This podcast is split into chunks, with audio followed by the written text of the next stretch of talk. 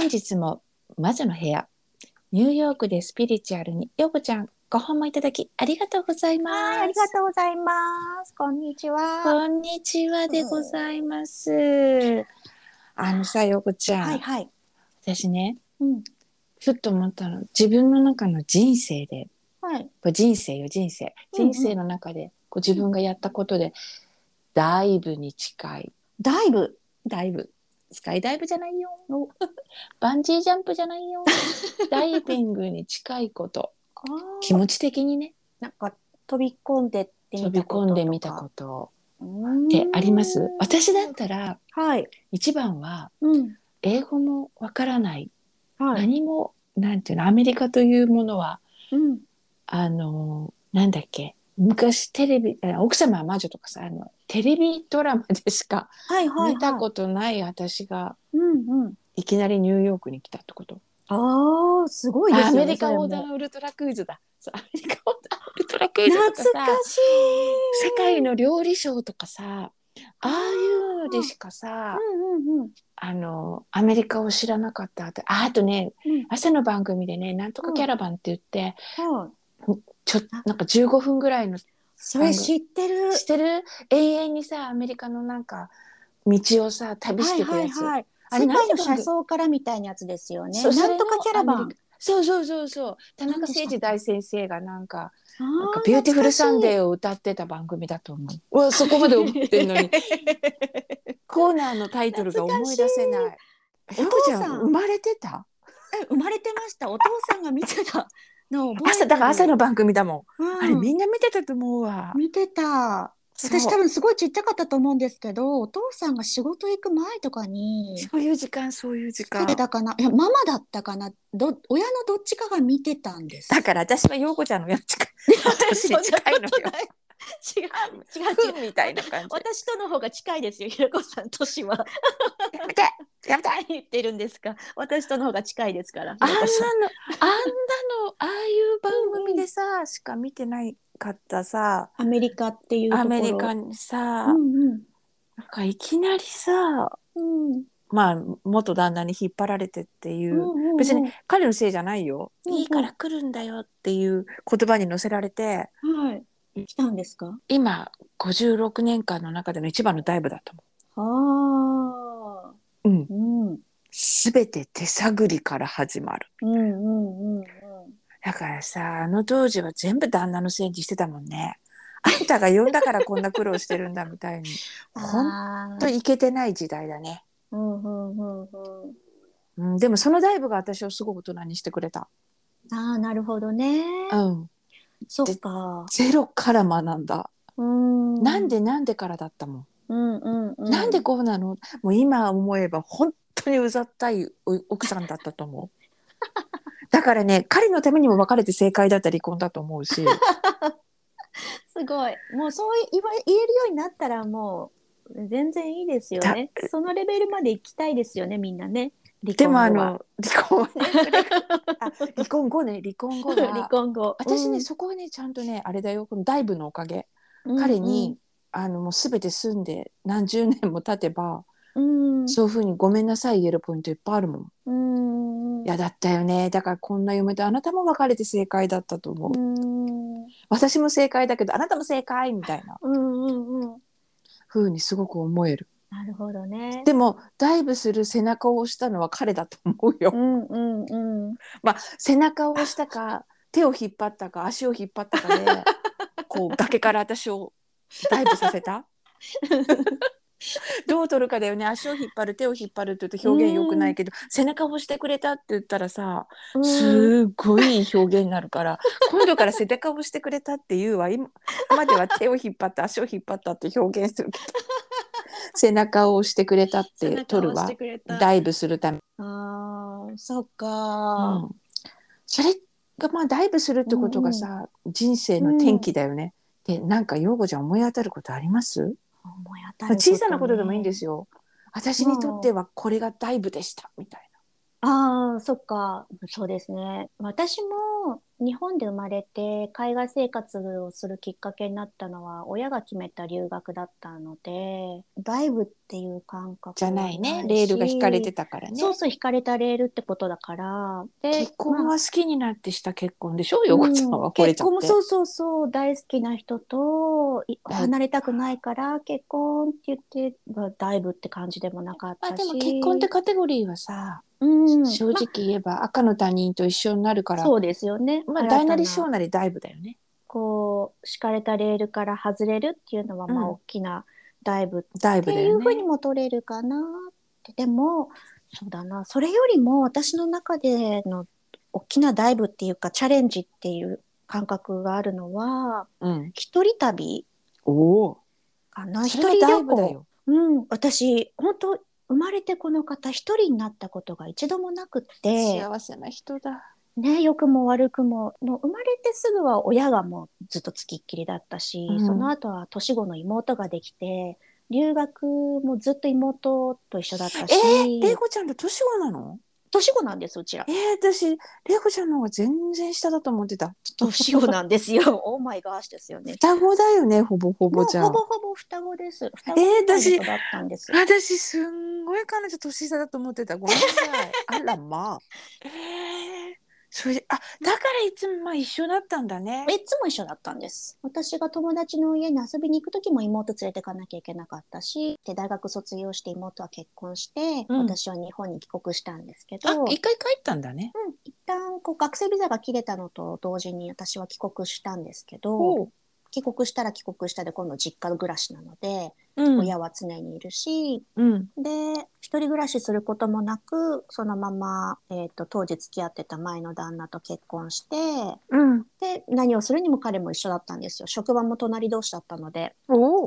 でそうそんな時に、まあ、家庭内別居になってまあ彼は私の誕生日にちょうどその時シリアの戦争があって彼その時報道カメラマンもどきみたいなことをフリーランスでしてたんですけど今はもううん。それが本業でやってるみたいなんですけど、行っちゃったんですよね、私の誕生日前に。そうだそこだよ私それ覚えてるもんでうん。私のお誕生日なのに彼出かけちゃったんですそう言って私言ってたかもしれれない。メールしたかもしれない。そこおたんポイントそこだ。お誕生日なのに彼が行っちゃったんですか？行っちゃったん行くんですって言ってものすごいまた、ものすごい論文のようなものが来てたのを覚えてる。本当に。申し訳ない。って言って。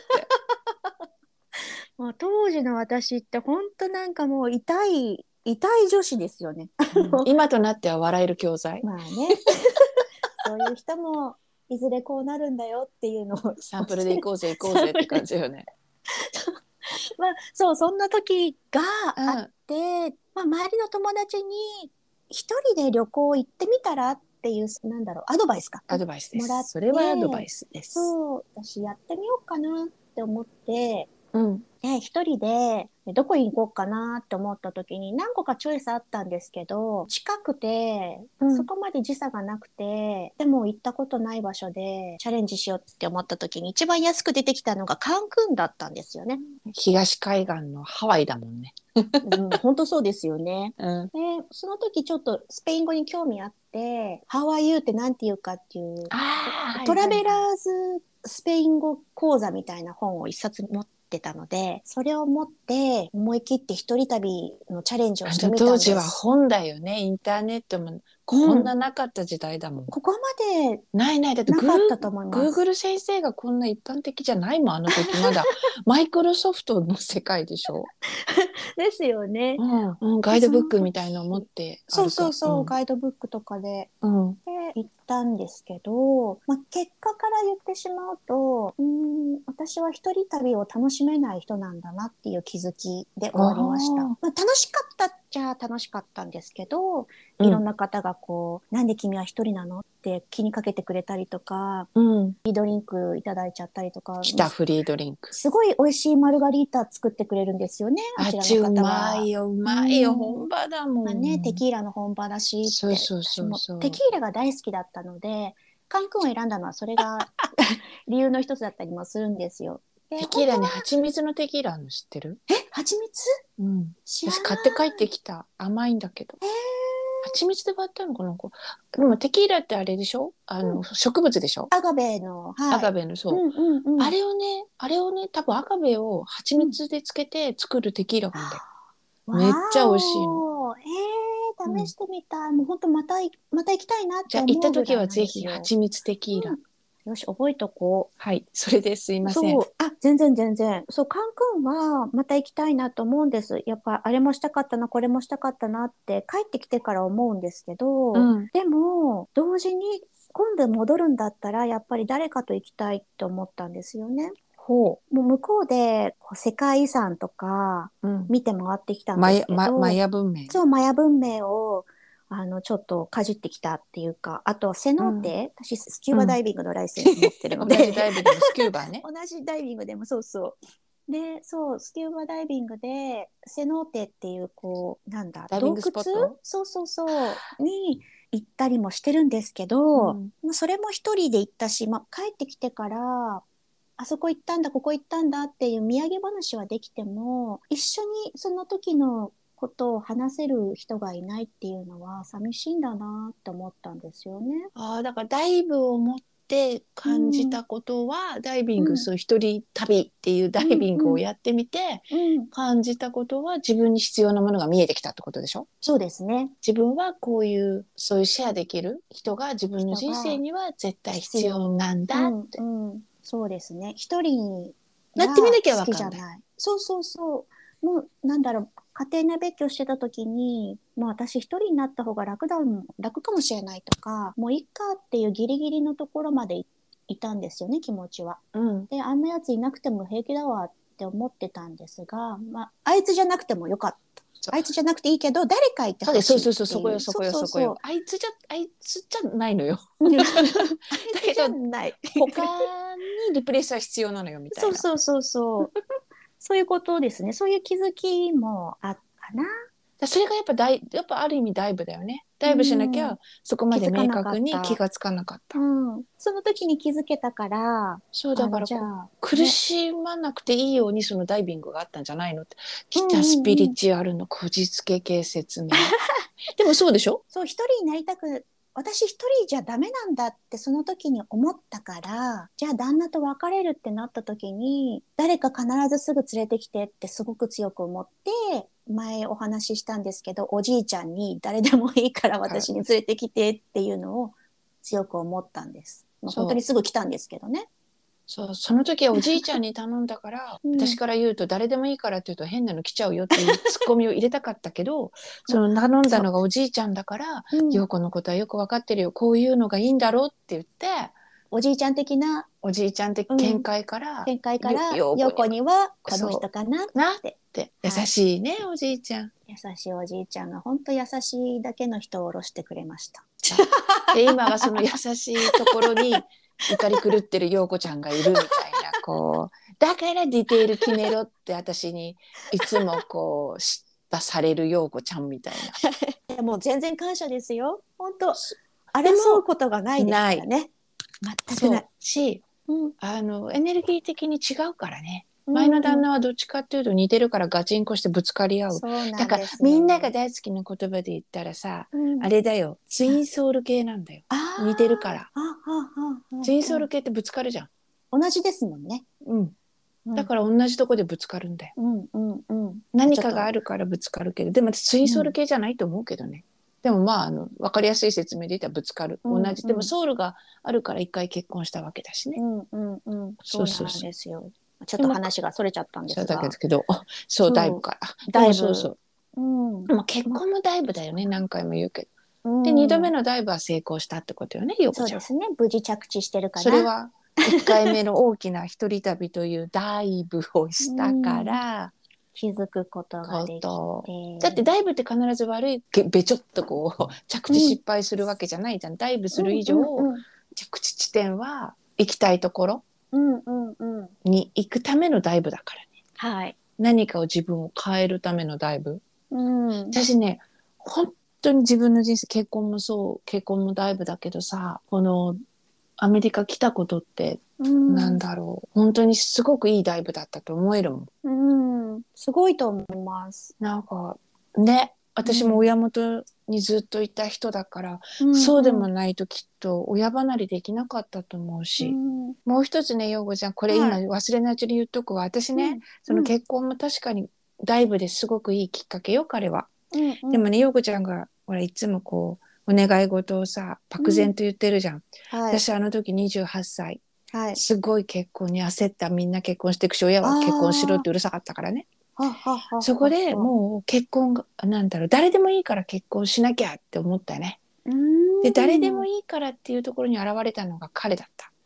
結婚してこの家を出出れば親は満足なんでしょ、結婚ということができるんでしょ？それはすごいあのそこの時点の自分に言ってやりたいところ。未熟ですねって。だから私みんなに誰でもいいって言うととんでもないのピックしますよ 誰でもよくないの、誰でもよくない、うん。そう。あそう。それをね忘れないうちに言うとこうと思うわ。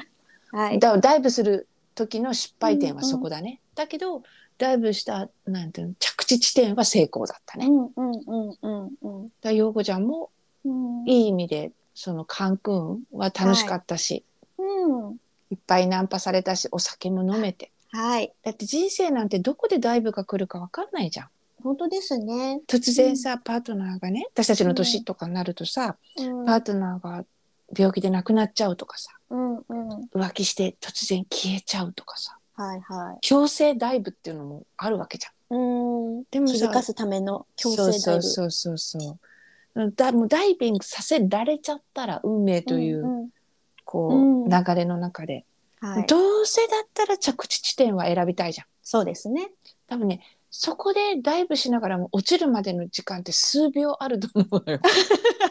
そうですねの物理的に言えば数秒。うんうんうんでも人間時間にしたら結構時間があると思うのよね。うんうんうんその間にさ「どんなところに着地したいです!」ってうんうん叫んだら、実はそこに近いところに着地できるんじゃないかなと思う、だってほらその手のダイブは起こるべきして起きたダイブだからさ、うんうんうん着地地点瞬間的に選べほらみたいなどこに着んじゃない？地したいかってね。そう。うん。私は着地が今だとしたらうん。20年近くかかったわけじゃん。それまではなんで私ばっかりこんななんだよそんなん知らねえよこんなんアメリカのシステムじゃん。日本だったらこんなんありえないとかってこう泣きながら過ごしてきたわけで、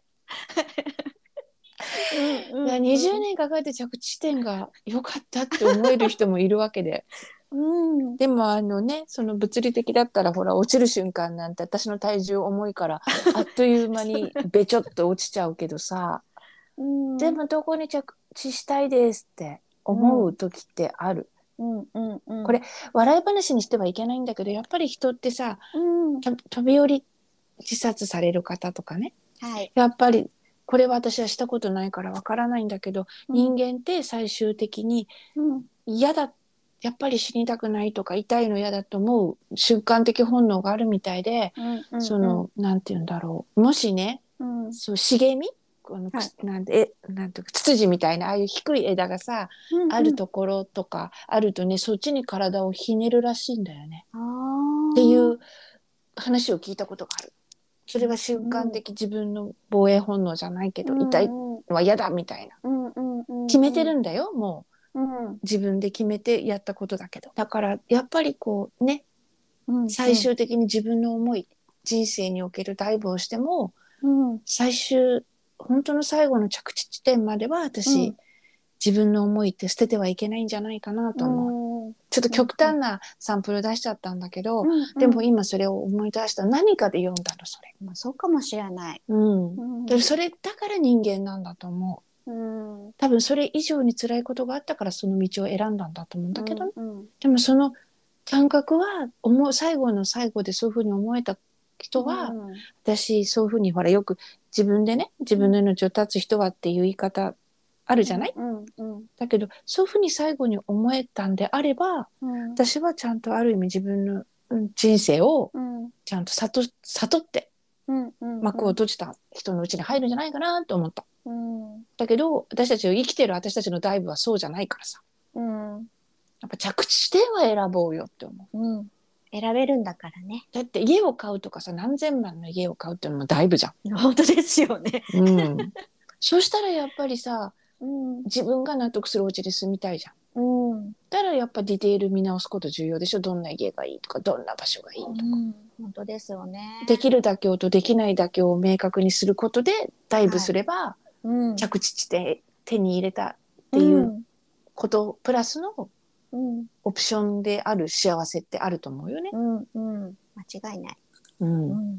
だからダイブもねちゃんとあのダイビング最中でいいんだよねダイブしてる最中でもいいから着地はあそこにしとこう。あそこにしとこうあそこがいいって。うんこうしたいみたいのを決めようよダイブさせられたとしてもねって私は言いたかったの。うんうんうんですね。うんうりゃーって落とされたとしても。そうその何秒かの間に私こうしたいですみたいなうん。もあるしダイブって大きなことじゃなくて陽子ちゃんみたいにね、うんうん。勇気を持って一人旅も人生の中のダイブだから大きさも。も関係ないよねって思うわ。ですね。えーでさ、うん私これも思ったの今話してて最後に陽子ちゃん聞いてはいはい。私さだから私のダイブって結構大きいそういうふうに人生変えるような 左右されるような。そうだから 私そういう本当のフィジカルなスカイダイビングとかさうん。あの海のダイビングはいはい。すっごい嫌いなんだと思う怖くてできないの私うん。でい怖いと思います。言い訳なのかそういう運命、私ダイビング的な運命をもらってきてるからこそあえて自分から志願して そういうダイビング系のうん。な楽しみを求めない人なんだと思う。はあ。でそれを自分が面白くない人生ってすごく思ってたんだけどうん。いや人生で十分ダイビングしてるんだからスカイダイビングとか海行ってね、ダイビングしないのもったいないねこんな綺麗な海の中見れないのって言われてもいい、うん今世はいいもう あの水族館で見るので私は十分です他の ダイビングで十分いろんな景色を見せていただいてるからって。うん。だし、うん。まあ、もしかして間違ってさうん。70とかさ60超えてからうんダイビング興味持つかもしれないじゃん。まあね、それはわからないですからね。でも今私がダイビング嫌いなとかに嫌いではないけど苦手な理由は、うん。分かったこのダイビング話してて私は人生がダイビングだから。そっか、もう常にダイビングしてる趣から。味ダイビングだから。もうって思いましたのでダイビングがない 私ないんです。そんな大きいのとかって。思ってる人は小さなこともだ自分にとってのダイビングの大きさは自分次第だもんね。うん。で本当ですよ。ね、うん。思ったんですなるほど、ね。そんな話をねでもあー大きな転換だったとかってものそれ人生のダイブダイビングだったよってうん。なんかバンジージャンプしたらあんたここのこんだけの崖から落ちましたっていう certification もらえるから自分の 自分にも自分に certification 出すこと重要よね。うん。本当ですよ。でよくやったって。そうよくやったっていうのがうん積み重ねで、いつもうん言ってるけどさそれがモチベーションにつながるしさ、この間、先週だっけ話した先週じゃないか今週か話した継続は力なりにつながってくるよあー本ね当ですよね。うんうんうん。って思いました。ありがとうございます。そんな感じで人はい。生ダイブを語る、えー魔女の部屋でございました。ちゃんちゃん。